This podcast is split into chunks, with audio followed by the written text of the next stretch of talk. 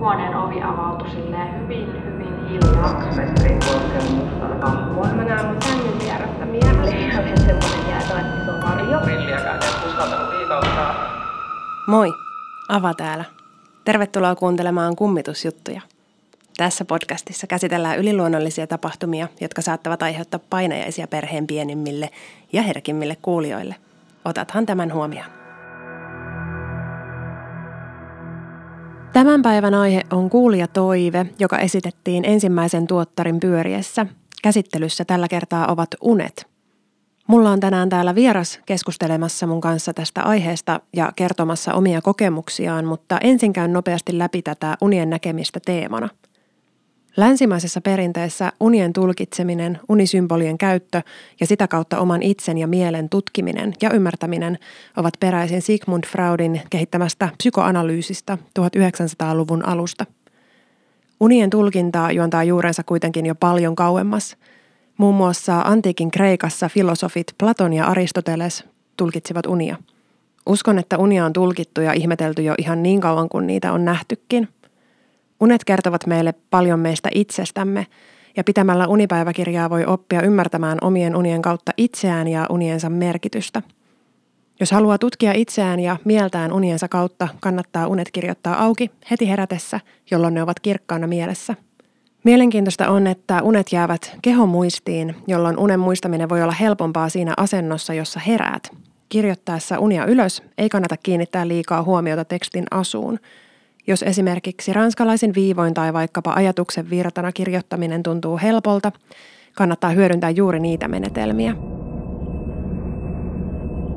Ekalla kaudella mulla oli jaksossa Kaikki järjestyy vieras, joka kertoi nähneensä ennen unia. Jos et ole vielä kuunnellut tätä jaksoa, niin käy kuuntelemassa.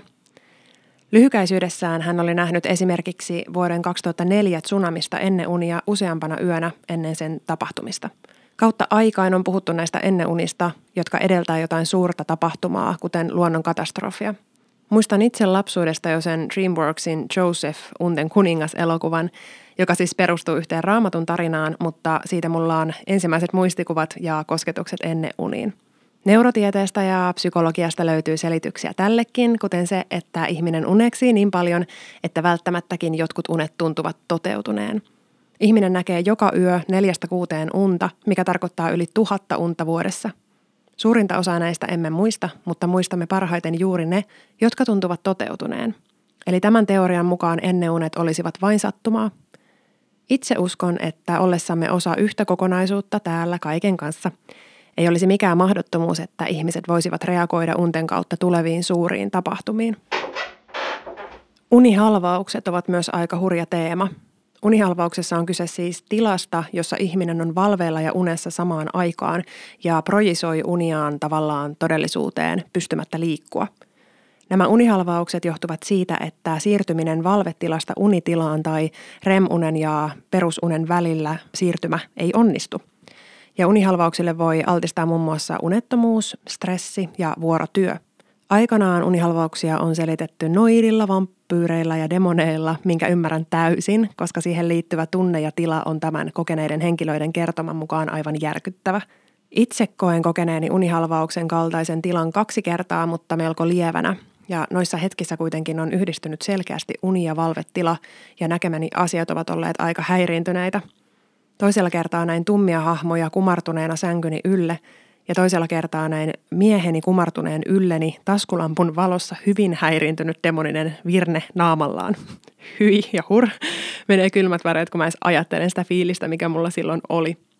Mutta mielenkiintoista mun mielestä on, että nämä unihalvaukset koetaan aina ahdistavina ja uhkaavina, tai en ainakaan koskaan ole kuullut sellaisia tarinoita, jossa unihalvaus olisi ollut jotenkin mukava. Että onkohan se jokin aivojen tapa reagoida tällaiseen häiriötilaan, että huoneeseen projisoidaan demoneja eikä muumipeikkoja. Yksi mielenkiintoinen unen muoto, joka on ollut viime vuosina mielestäni paljon esillä, on selkouni. Selkounessa lyhykäisyydessään on kysymys siitä, että unennäkijä ymmärtää kesken untaan olevansa unessa ja sitä kautta voi ottaa ohjakset käsiin sen suhteen, mitä siinä unessa tapahtuu – voi esimerkiksi oppia tilaamaan haluamiaan unia ja tehdä niistä sellaisia millaisia sä haluat tehdä niissä asioita, joita sä haluat tehdä, vaikka opetella jotain hyödyllistä taitoa tai ihan mitä vaan. Ja tämä ei ole mitään höpöhöpöä, vaan ihan oikeaa faktaa, josta esimerkiksi ihan mieli.fi on kirjoittanut. Selkounien näkeminen vaatii kuitenkin mahdollisesti hyvin pitkää harjoittelua. Jos sä haluat lukea harjoitteluvinkkejä, vieraile esimerkiksi tuolla mieli.fi-sivustolla tai googleta aiheesta muualta. Tietoa kyllä löytyy runsaasti. Tästä selkounien näkemisestä on yksi aika hyvä fiktiivinen sarjakin muistaakseni Netflixissä nimeltään Behind Her Eyes. Siinä sarjassa selkounien avulla pystyykin oikeasti poistumaan kehostaan ja tekemään asioita, jotka vaikuttaa valveelämään. En kerro tästä sen enempää, jos ette ole sarjaa katsoneet ja haluatte sen katsoa. Myös esimerkiksi TikTokissa on viime aikoina ollut paljon sisältöä selkounista. Hakusanalla lucid dreaming voi esimerkiksi löytää helpommin näitä videoita, jos kiinnostaa katsoa, koska ne on useimmiten englanniksi.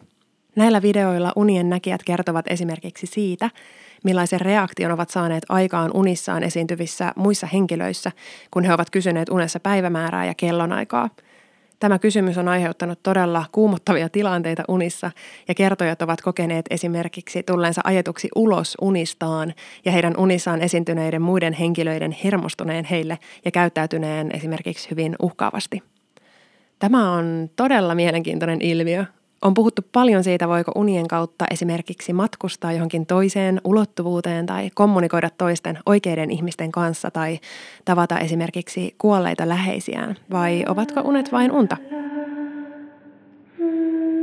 Tästä mä sainkin hyvän aasinsillan tähän kuolleiden kanssa keskustelemiseen unien välityksellä – itse mä oon nähnyt hyvin vaikuttavia unia, joissa olen jutellut edesmenneiden ihmisten kanssa ja vaikuttavimmat näistä ovat olleet kohtaamiset mun edesmenneen isän isän kanssa. Viimeksi kun näin unen, jossa hän vieraili, olin koko seuraavan päivän ihan oudossa ja herkässä tunnelmassa.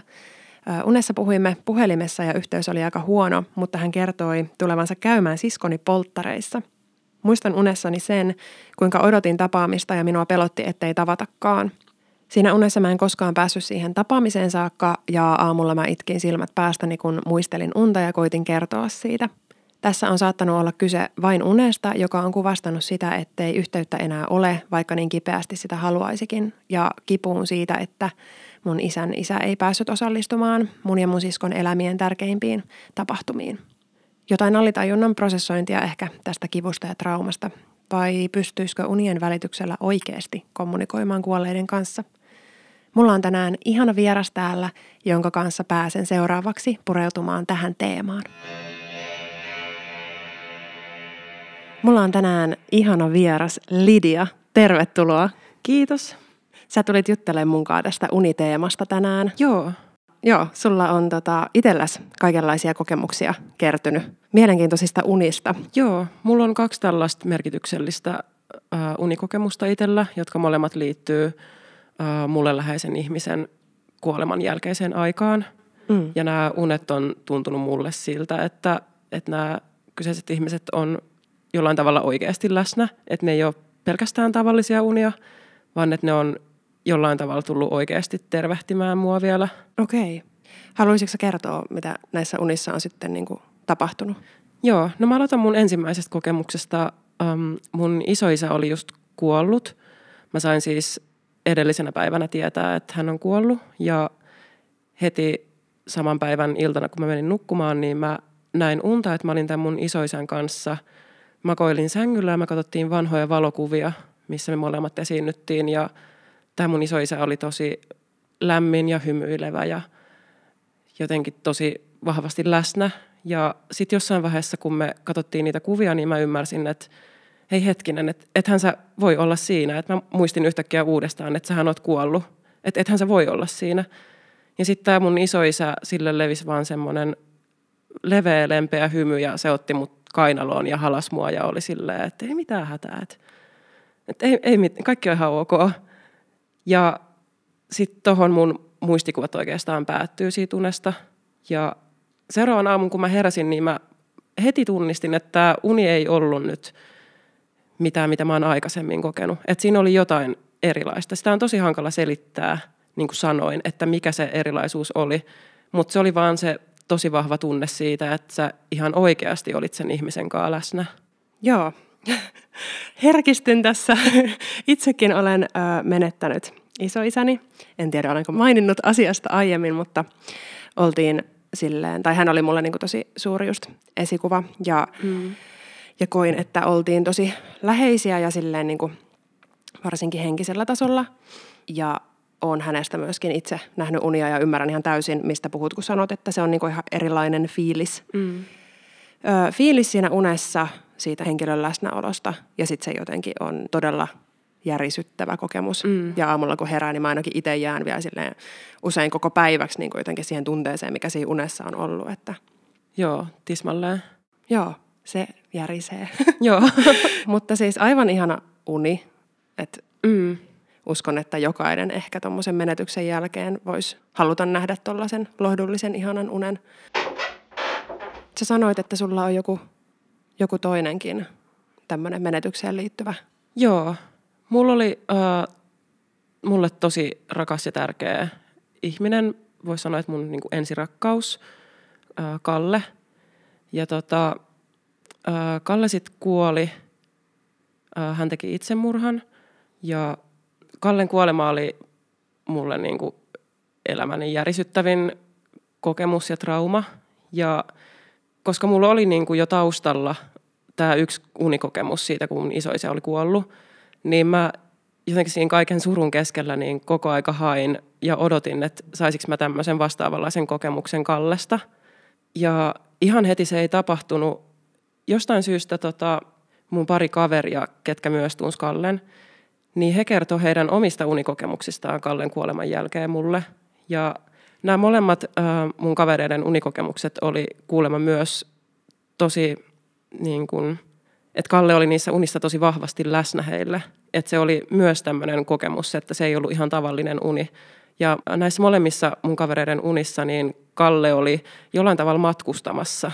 Että ähm, mun kaveri saattoi nähdä Kallen esimerkiksi bussin ikkunasta, että Kalle oli matkalla jonnekin.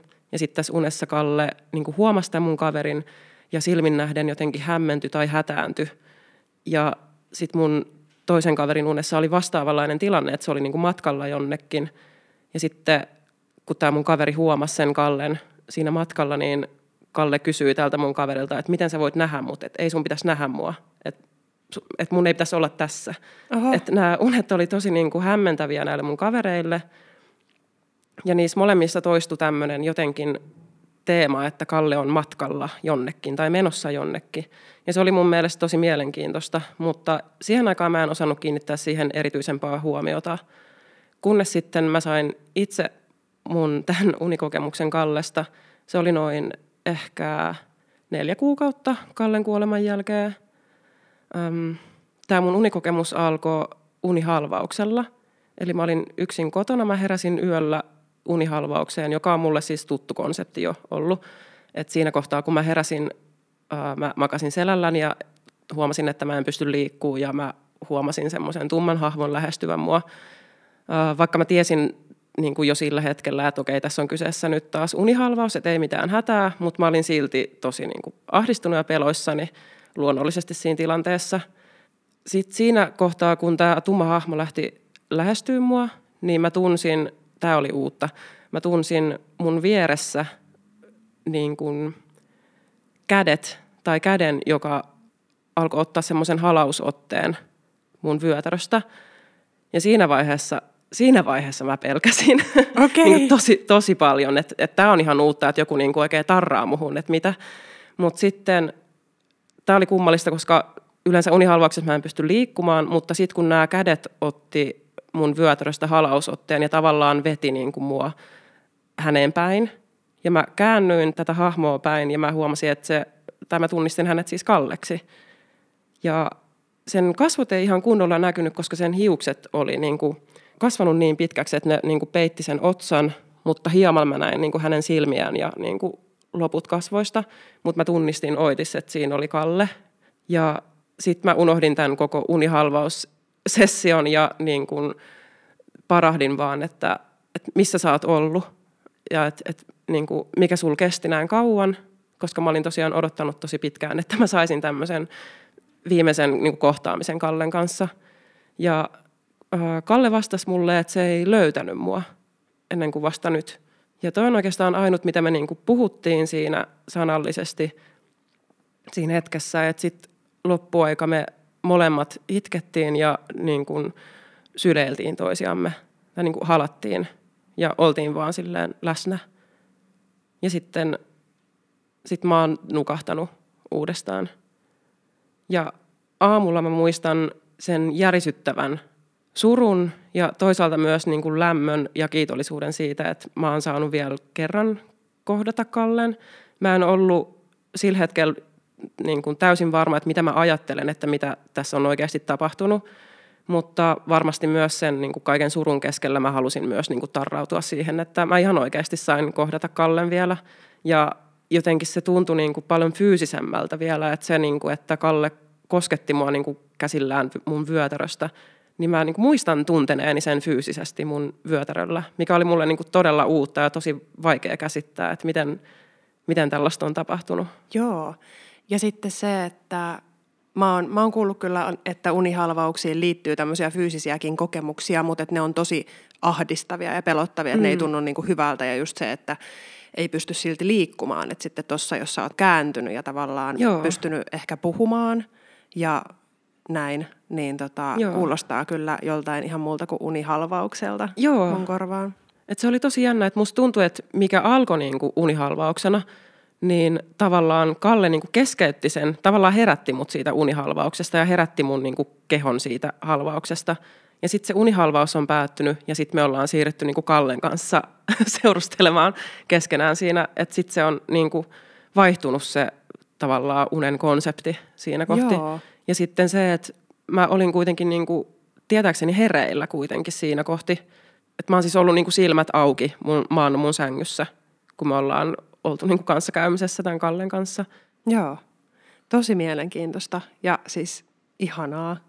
Ehkä vähän pelottavaa, mutta mm. niin kuin ennen kaikkea jotenkin tosi lohdullista. Mm. Ihanaa, että sulla on ollut tämmöinen kokemus. Se, mitä mä jälkikäteen täysin ajatella, että mikä oli mun mielestä tosi mielenkiintoista tässä mun kokemuksessa, että siinä oli havaittavissa niin kronologinen aikajana, mm. kun mä vertasin sitä mun kokemusta niihin mun kavereiden kokemuksiin, joiden unissa niin Kalle oli aina matkalla jonnekin. Mm. Ja sitten kun Kalle pääsi mun luo, niin sitten se sanoi, että, että hän ei niin kuin löytänyt mua Joo. alun perin. Niin, mä en halua kuulostaa liian itsekeskeiseltä, mutta mulle tämä niin kuin tuntuu siltä, että, että hän on ollut niin kuin jotenkin hukassa tai etsimässä jotain. Ja sitten kun hän pääsi niin kuin mun luo, niin hän sanotti sen, että hän ei niin kuin aikaisemmin vielä löytänyt mua, mm. mutta nyt hän löysi.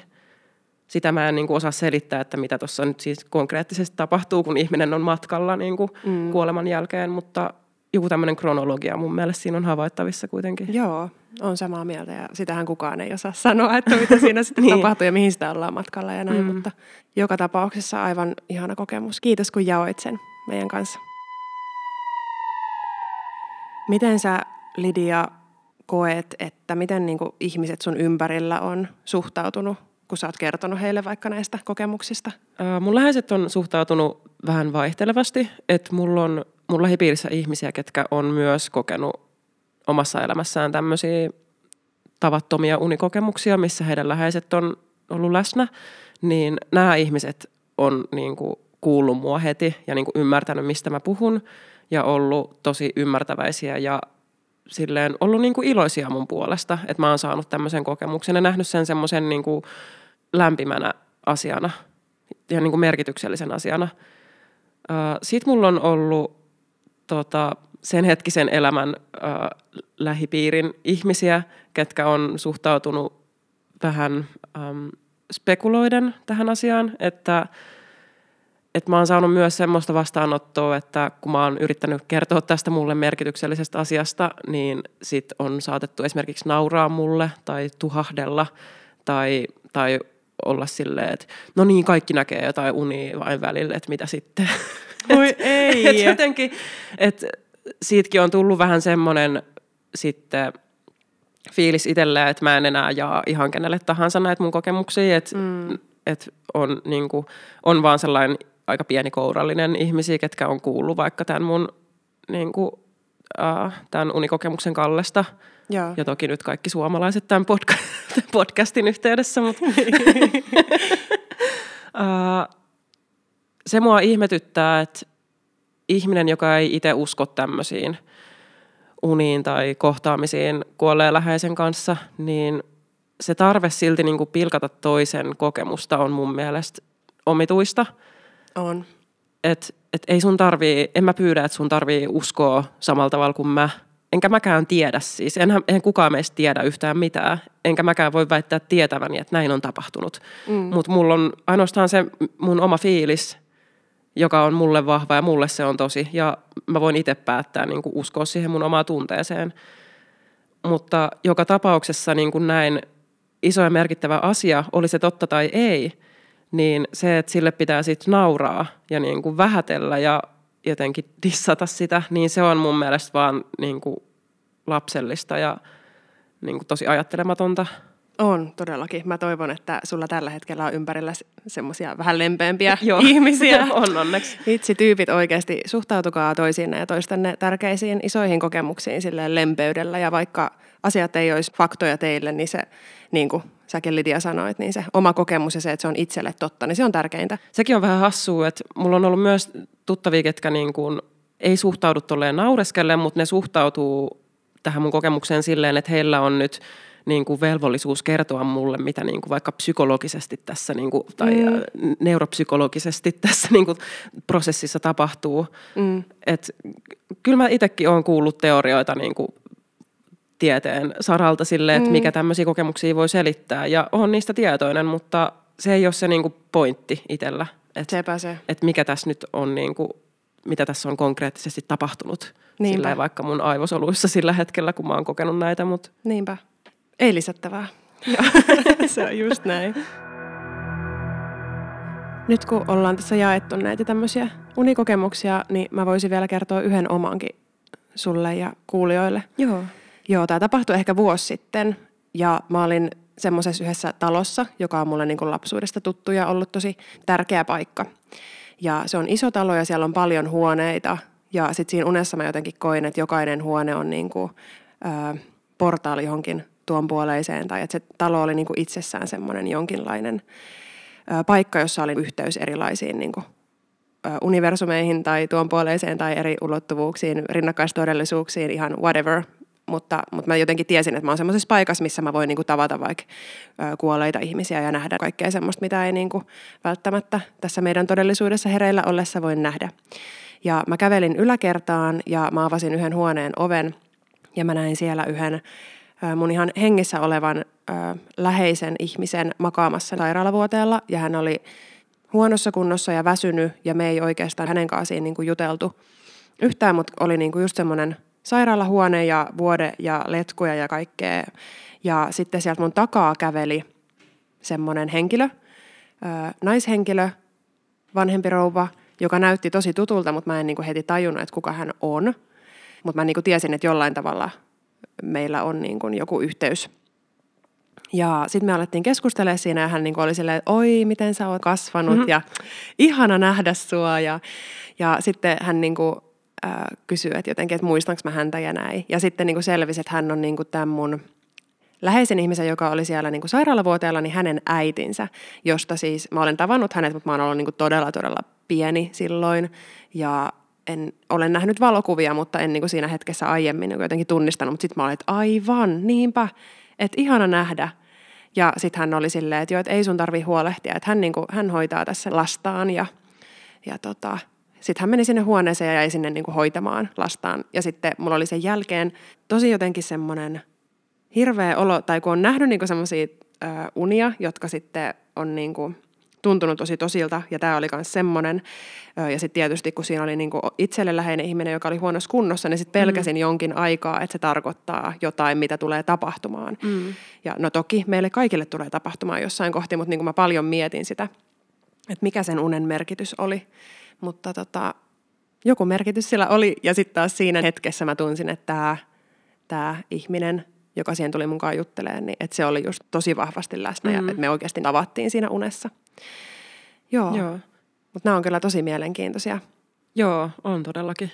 Onko se tullut mihinkään ajatukseen siitä, että mitä se tarkoitti? Öö, no olen sitä niinku miettinyt ja varmaan se on niin osittain sitä, että kun tässä niin itsekin vanhenee ja läheiset vanhenee ja perhe vanhenee ja, ja joutuu silleen, mitä pidemmäksi elää, sitä enemmän joutuu kohtaa kuolemaa ja sitä, että läheiset sairastaa ja, ja tota näin. Niin ehkä jonkinlaista niin kuin lohtua siihen, että, ja ajatusta siitä, että meidät otetaan kyllä vastaan ja meistä pidetään kyllä huolta. Mm. Että kaikki kyllä niin kuin järjestyy ja menee hyvin. Ja sitten toikin oli silleen, että älä sä huolehdi, että mä niin kuin hoidan tämän. Että kaikki asiat ei ole meidän käsissä, Joo. mutta et pitää vaan niin kuin luottaa ja yrittää olla kontrolloimatta ja pelkäämättä. Joo, että varmaan niinpä. niin kuin jotain sellaista. Joo. Tämä on mielestäni tosi lohdullinen ajatus. Mitä muuten sitten, kun puhutaan unista, niin ajatteleksä sä niin kuin normiunista jotenkin, että niilläkin on merkityksiä? Etsikö sä niistä jotain, jotain merkityksiä? Koitatko sä selittää niillä jotain tai tulkita niistä jotain asioita? Joo, mä näen, mä näen jotenkin aika paljon unia. Et yleensä ei ole yötä, että mä en näkisi unta. Ja se on välillä vähän raskastakin. Että Niin. et mulla on tapana nähdä tosi levottomia unia. Ja mä oon jossain kohti niinku ihan, siis luopunut ajatuksesta, että mä koitan tulkita mun unia, koska ne on jotenkin niin all over the place ja niin Joo. sekavia ja semmosia.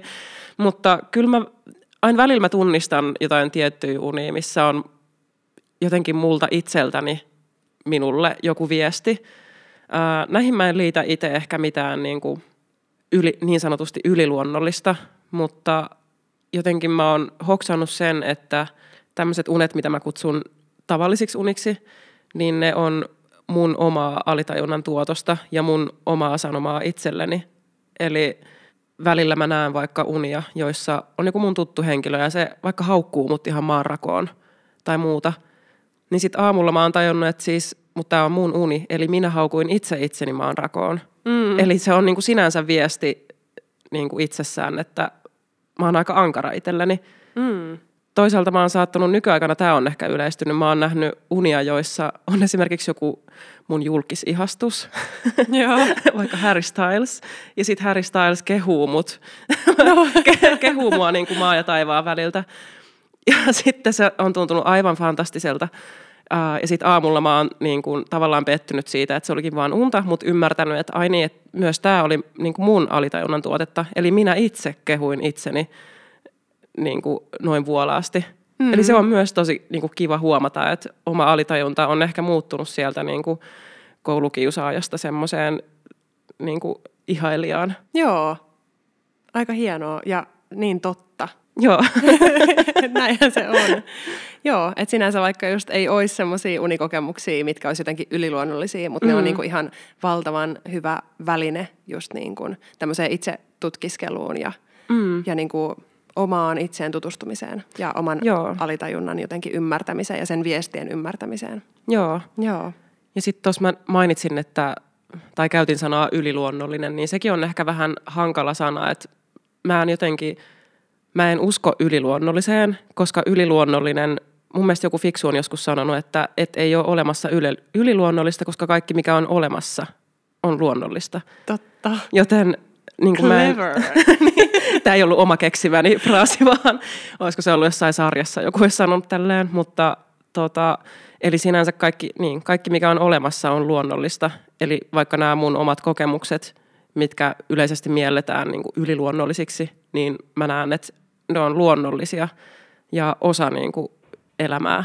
Mm. Et sinänsä mä en niin kuin ehkä koe mielekkääksi tehdä sitä rajausta, vaikka mä itse olen tehnyt sitä koko aika tavallisen ja yliluonnollisen unen välillä. Mm. Mutta nyt tälleen jälkikäteen mä huomautan itselleni ehkä, että, että ehkä se niin kuin rajanveto luonnolliseen ja yliluonnolliseen ei ole kauhean mielekäs sit kuitenkaan. Että, että kaikki on kuitenkin sit lopulta yhtä. Kyllä, totta. Onko tässä järkeä? Tässä on paljon järkeä. Mun pitää ehkä muuttaa mun podcastin kuvausta. Sori. ei mitään, ei mitään. Voisin vielä kysyä sulta, että onko sulla niin kuin, äh, unien ulkopuolisia tämmöisiä näitä yliluonnollisia tai luonnollisia kokemuksia? Uh, joo, tämä isoisa, kenestä mä aluksi puhuin, niin tota, hänen entinen talonsa, mä vietin siellä lapsena paljon aikaa, niin se oli kyllä semmoinen varsinainen kummitustalo, että siellä on kaikki mun serkutkin kokenut aina jotain vähän kummallista, mitä on vähän vaikea selittää järjellä tai, tai muulla. Siellä mäkin olen kerran kokenut jotain jännittävää Okei. Okay. ja siihen aikaan se tuntui tosi pelottavalta. Eli mä olin siis äh, semmoisessa vierashuoneessa nukkumassa, tai olin menossa nukkumaan. Mä siihen aikaan vielä demitin mun miniläppärillä. Ja tota, huone Anteeksi, oli anteeksi, mitä se tarkoittaa? demittäminen. Silloin joskus 2010-luvun alussa, niin, tai molemmin puolin, niin oli tämmöinen sivu demi.fi, O- Okei. Okay. äh, jossa siis se oli niin kuin teinitytöille suunnattu tämmöinen keskustelupalsta, missä juteltiin ihastuksista ja Aa, okei. Okay. tämmöinen, niin. tämmöinen niin kuin teinityttöjen niin kuin nettifoorumi. Joo, Niin, okei. Okay. Anteeksi joo. keskeytys. Sä demitit mä vierashuoneessa. sanaa. Eli joo, mä olin siellä vierashuoneessa äh, mun miniläppärillä ja se huone oli ihan pimeä, että oli niinku elokuu ja siihen aikaan kesät yöt oli jo niinku ihan säkkipimeitä. Ja tämä talo sijaitsi muutenkin niinku vähän metsän keskellä, että mitään valosaastetta ei tullut juurikaan sinne huoneeseen.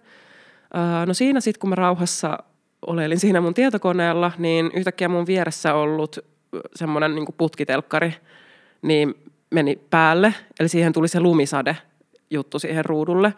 Ja siihen aikaan mä olin varsin pelokas nuori tyttö, että mä niin kuin luin paljon kummitusjuttuja ja tämmöisiä ja ähm, mä pelkäsin pimeätä ja pelkäsin kummituksia. Ja kun tämä telkkari meni yhtäkkiä päälle, niin mä sain jonkun paskahalvauksen, että Voin kuvitella. ja mä tyin ihan paikalleni. Mä en siis uskaltanut edes liikauttaa mun päätä tai, niin kuin saati, tai siis pikkurilliäkään en uskaltanut liikauttaa. Ja siinä mä olin siis varmaan kymmenen minuuttia ihan jähmettyneenä paikallani, kunnes mä uskalsin vihdoin vähän liikkua ja hengittää. Ja sitten mä kävin laittaa sen telkkarin pois päältä siitä isosta, jos muistat siihen aikaan, kun oli näitä putkitelkkareita, se laitettiin aina siitä isosta virtanapista pois päältä, jotta Muistan. sähköä ei kulu. Joo. Kyllä, joo. Mä tasan tarkkaan laitoin sen siitä isosta virtanapista pois päältä. Ja mä vielä tsekkasin, että mä en ole minkään kaukosäätimen päällä tai muuta. No sit mä jatkoin taas siinä tota, koneella chattailyä. Ja olisikohan siinä mennyt ehkä 20 minuuttia tai jotain vastaavaa, niin sitten se telkkari meni uudestaan päälle sille lumisateelle. Se telkkari, jonka mä olin juuri laittanut siitä virtanapista pois päältä. Apua. Ja samaan aikaan, kun se lumisade tuli siihen näytölle, niin sen telkkarin alla olevasta VHS-nauhurista tuli kasetti ulos. Ja siis en mä tiedä, mikä se kasetti oli, siinä ei lukenut mitään sen sisällöstä, enkä katsonut myöskään, niin kuin, mitä siinä kasettissa on.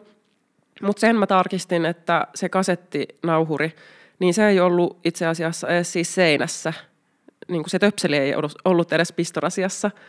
Ja en mä tiedä, mitä mä, niinku, en mä tiennyt, mitä mä voin tehdä. Et mä olin siis aivan kauhuissani tästä, vaikka mitään uhkaavaa sinänsä ei ollut, mutta oli vaan niin omituista ja mä en ollut aikaisemmin kokenut mitään tuommoista. Niin en mä oikein osannut tehdä mitään muuta kuin hetken hengitellä ja sitten taas jatkaa sitä chattailua ja sitten mä menin lopulta nukkumaan. Mukavaa. Joo. Tässä vaiheessa voisin mainita, että mehän siis Lidia tunnetaan silleen lapsuudesta asti. Mm. Ja mä tiedän, mistä talosta sä puhut. Ja tota, itsekin olen viettänyt siellä aikaa jonkin verran ö, myös lapsena. Ja mun on nyt pakko kertoa, että mulla liittyy siis samaan huoneeseen, samaan telkkariin ja samaan videonauhuriin Joo, apua. omakohtaisia kokemuksia. Ö, siihen aikaan en niin jotenkin osannut edes ajatella niitä, että ne vois olla jotenkin outoja tai näin. Tai pidin sitä ehkä outona, mutta en niin ajatellut sen enempää asiaa. Mm. Mutta siis mulla on kaksi. Toinen oli semmoinen, että, että sillä videonauhurilla oltiin siis just kai nauhoitettu joku semmoinen myöhäisillan aikuisten elokuva, siis joku tämmöinen niin kauhu tai trilleri. Mm. Ja mä olin hirveän kiinnostunut niistä leffoista, mutta en tietenkään saanut lapsena katsoa niitä. Ja no mä olin sitten yötä, yötä siellä ja sitten se oli jotenkin silleen, että mun isä niin kuin jotenkin tosi tuohtuneena tuli niin kuin kysymään multa, että, että miksi mä oon niin kuin laittanut sen pyörimään tai miksi mä oon kattonut sen, että se oli kielletty. Että varta vasten kielsin sinua, että sä et voi katsoa, että sä oot lapsi, että tässä on niin kuin tää ja tää ikäraja. Sitten mä olin, että en mä koskenutkaan siihen, että en oo kattonut. Mm. Että no älä valehtele, että kun siellä se oli niin kuin jotenkin se kasetti niin kuin pyöri siellä tai oli pyörinyt niin kuin, jotain siinä oli siis tapahtunut, että hän niin kuin selkeästi tiesi, että sitä on katsottu. Mm. mutta minä en sitä ollut katsonut, eikä siellä kyllä ollut ketään muutakaan, joka sitä olisi niin kuin katsonut. Ja tälleen jälkikäteen ajateltuna toinen aika kriipi keissi oli semmoinen, että me niin kuin nukuttiin siinä huoneessa usein. Ja mulla oli lapsena välillä öisin taipumusta niin kuin touhuta, liikkua, puhua unissaan ja näin. Mutta se korostui jotenkin siellä talossa Okei. ja siinä huoneessa, että, että harvemmin niin kuin sitten muualla nukkuessa sain mitään palautetta siitä, että olisin niin kuin kulkenut tai puhunut. Mutta siellä sitten yhtenä yönä oli lukuisia tarinoita, mutta tämä yksi yö varsinkin, niin mä olin siis herännyt ja noussut istumaan ja mä olin alkanut siis näpertää sitä VHS-soitinta. Joo. että mä olin niin kuin alkanut katsoa sillä jotain. Ja sitten mun isä oli herännyt siihen. Joo. Että mä tiedätkö unissani jotenkin niin kuin näpersin sitä VHS-soitinta siellä. Ja nyt siis kun mä ajattelen tätä asiaa, että kun mä kuulin tämän sun kokemuksen Niin. ja sitten toi aiempi, että se on siellä itsestään niin kuin pyörinyt tai jotain, niin menee ihan kylmiksi, että silleen, että Joo. mikä niin kuin riivattu VHS-soitin ja TV siellä niin kuin on. Että se on muakin jotenkin silleen unissaan vetänyt puoleensa. Joo. Huh. Tosi jännä kuulla nyt kans nämä sun tarinat, koska mä oon aina ajatellut tätä mun kokemusta sellaisena yksittäisenä, yksittäistapauksena, minkä voi taas selittää ehkä joku klassinen tuulenvire tai joku tämmöinen. Mm. Mutta nyt kun tämä on niinku jaettu kokemus, että Joo. siinä kyseisessä VHS-nauhurissa on jotain Siinä omituista. on jotain omituista, kyllä. Pitää kysyä muilta, jotka siellä on viettänyt aikaa. Että Joo, Ihan mielenkiintoista, että onko ollut jotain noihin laitteisiin liittyviä kokemuksia. Jep. Koska tuulen vire ei käsittääkseni sisällä vaikuta sillä tavalla, että telkkarit menee päälle ja nauhurit pyörii. Mutta joo, hauskaa. joo. Siihen paikkaan kyllä liittyy paljon niin kuin meidänkin yhteisten tuttujen kokemuksia ja, Kyllä, ja muuta. kyllä. Se on kyllä mielenkiintoinen paikka. Voisi olla On. mielenkiintoista käydä ihan tälleen aikuis siellä siellä. Pitänee järjestää. Joo, Mennään yhdessä. mennään. Sellainen ghost hunting. Joo. Hei, kiitos Lidia, kun tulit mun vieraaksi. Ihan sairaan mielenkiintoista kuulla sun kokemuksista. Ja voisin loppuun vielä kysyä sinulta kysymyksen, jonka olen kaikilta muiltakin vierailtani kysynyt. Mua kiinnostaa ihan hirveästi kuulla, että mikä on sun ajatus siitä, että mitä kuoleman jälkeen tapahtuu? Vau, tämä on hyvä kysymys. Mä en ollut varautunut tähän kysymykseen. Sori. ei mitään. Um, mulla on paljon niin kuin, tunteita ja ajatuksia siitä, mitä tapahtuu kuoleman jälkeen ja että mitä tapahtuu niin kuin, tässä maailmassa tai universumissa. Mutta mulle ei jotenkin ole sanoja kuvata sitä. Että et se on tosi hankala selittää. Mä jotenkin uskon semmoiseen jännään yhteyteen, että me ollaan kaikki jotenkin yhtä tultu yhdestä ja että kuoleman jälkeen me palataan niin kuin kotiin, sinne mistä ollaan tultu.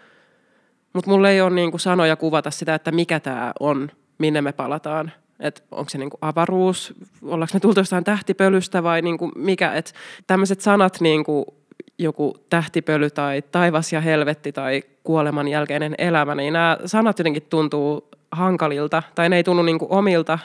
Et ne ei täysin kuvaa sitä, mitä mä tarkoitan, mutta mulla ei ole niin kuin työkaluja selittää sitä, mihin mä uskon. Mutta tälleen lyhyesti musta tuntuu, että kuoleman jälkeen me palataan kotiin. Se on kaunis ajatus. Siihen mäkin haluan uskoa. Sovitaan niin. Joo, Me palataan kotiin. koton nähdään. Jees, kotona nähdään. Hei, kiitos vielä. Ihan superisti ja ihanaa jatkoa ja tavataan sitten, kun mennään sinne talolle. Kattelee VHS-kasetteja. Kiitos, kun sain tulla. Tämä oli tosi kivaa ja mielenkiintoista ja nähdään kummitustalolla sitten. Nähdään. Moi moi. Moikka! Lidia muisti haastattelun jälkeen vielä yhden oudon sattuman liittyen tähän Kalleen, josta hän puhui meidän haastattelun aikana. Ja mä pyysin häntä lähettää sen mulle ääniviestitse ja mä liitän sen nyt vielä tähän jakson päätteeksi. Ei vitsi, siis äsken just sillä sekunnilla, kun sä lähit menee, niin mä muistin yhden tosi olennaisen asian liittyen siihen Kalleen. Uh, nimittäin viime syksynä mä sain yhtäkkiä Gmail-tilille sähköpostin. Mä en siis yleensä edes käytä Gmailia, mutta tämä viesti tuli Gmailiin. Uh, se sähköpostiviesti oli Facebookilta ja siinä sanottiin, että Kalle yrittää lähettää sinulle Messengerissä viestin. Katso viesti tästä linkistä. Ja mä klikkasin sitä linkkiä. Jostain syystä mä en saanut sitä pitkään aikaan toimimaan ollenkaan, mutta kun mä vihdoin sain sen toimii, niin tämä linkki johdatti mut siis mulle luotuun Facebook-profiiliin, jota mä en tiennyt olevan olemassa. Mulla siis on Facebook-profiili, mutta tämä kyseinen profiili oli joku omituinen haamuprofiili. Siinä ei ollut mun profiilikuvaa, ei mitään tietoja, ei mitään julkaisuja. Se ei ollut mulla ikinä käytössä. Mä en todellakaan ymmärrä, että milloin tai miten tämä haamutili on luotu. Mutta joka tapauksessa tämä Kallen viesti oli tullut tähän profiiliin jostain syystä. No vihdoin mä pääsin avaa sen Kallen laittaman viestin. Ja siinä oli siis, se viesti oli vuodelta 2015, kun Kalle oli siis vielä elossa. Ja tässä viestissä Kalle kirjoitti jotain tyyliin, Haloo, ootko siellä? Tuleeko tämä viesti perille? Eli se on siis vaan silloin 2015 jostain syystä koittanut saada muun yhteyttä Messengerin kautta. Ja jollain ihmeen keinolla nämä viestit ei ole mennyt mun oikeaan profiiliin, vaan tähän selittämättömään haamuprofiiliin. Ja jostain syystä mä sain siitä ilmoituksen Gmailin kautta viime syksynä 2022. Mä olin tosi ihmeessäni tästä tapahtumasta. Mä en todellakaan osaa selittää, tai siis se tuntui tosi kummalliselta, että tämä viesti tuli näin pitkän ajan jälkeen. Olkoonkin vaikka, että siinä on joku tietotekninen bugi, mutta mä en ymmärrä, mikä selittää sen, että se viesti tuli vasta nyt. No hetken pähkäilyn jälkeen mä tulin siihen tulokseen, että ehkä, ehkä aika avaruuden jossain jatkumossa kävi joku pieni glitchi tai jotain, en mä tiedä, mutta voi olla, että jollain tavalla mä sain nyt viestin edesmenneeltä Kallelta. En tiedä, mutta semmoisena mä ehkä sen otin, koska mitä haittaakaan siitä on.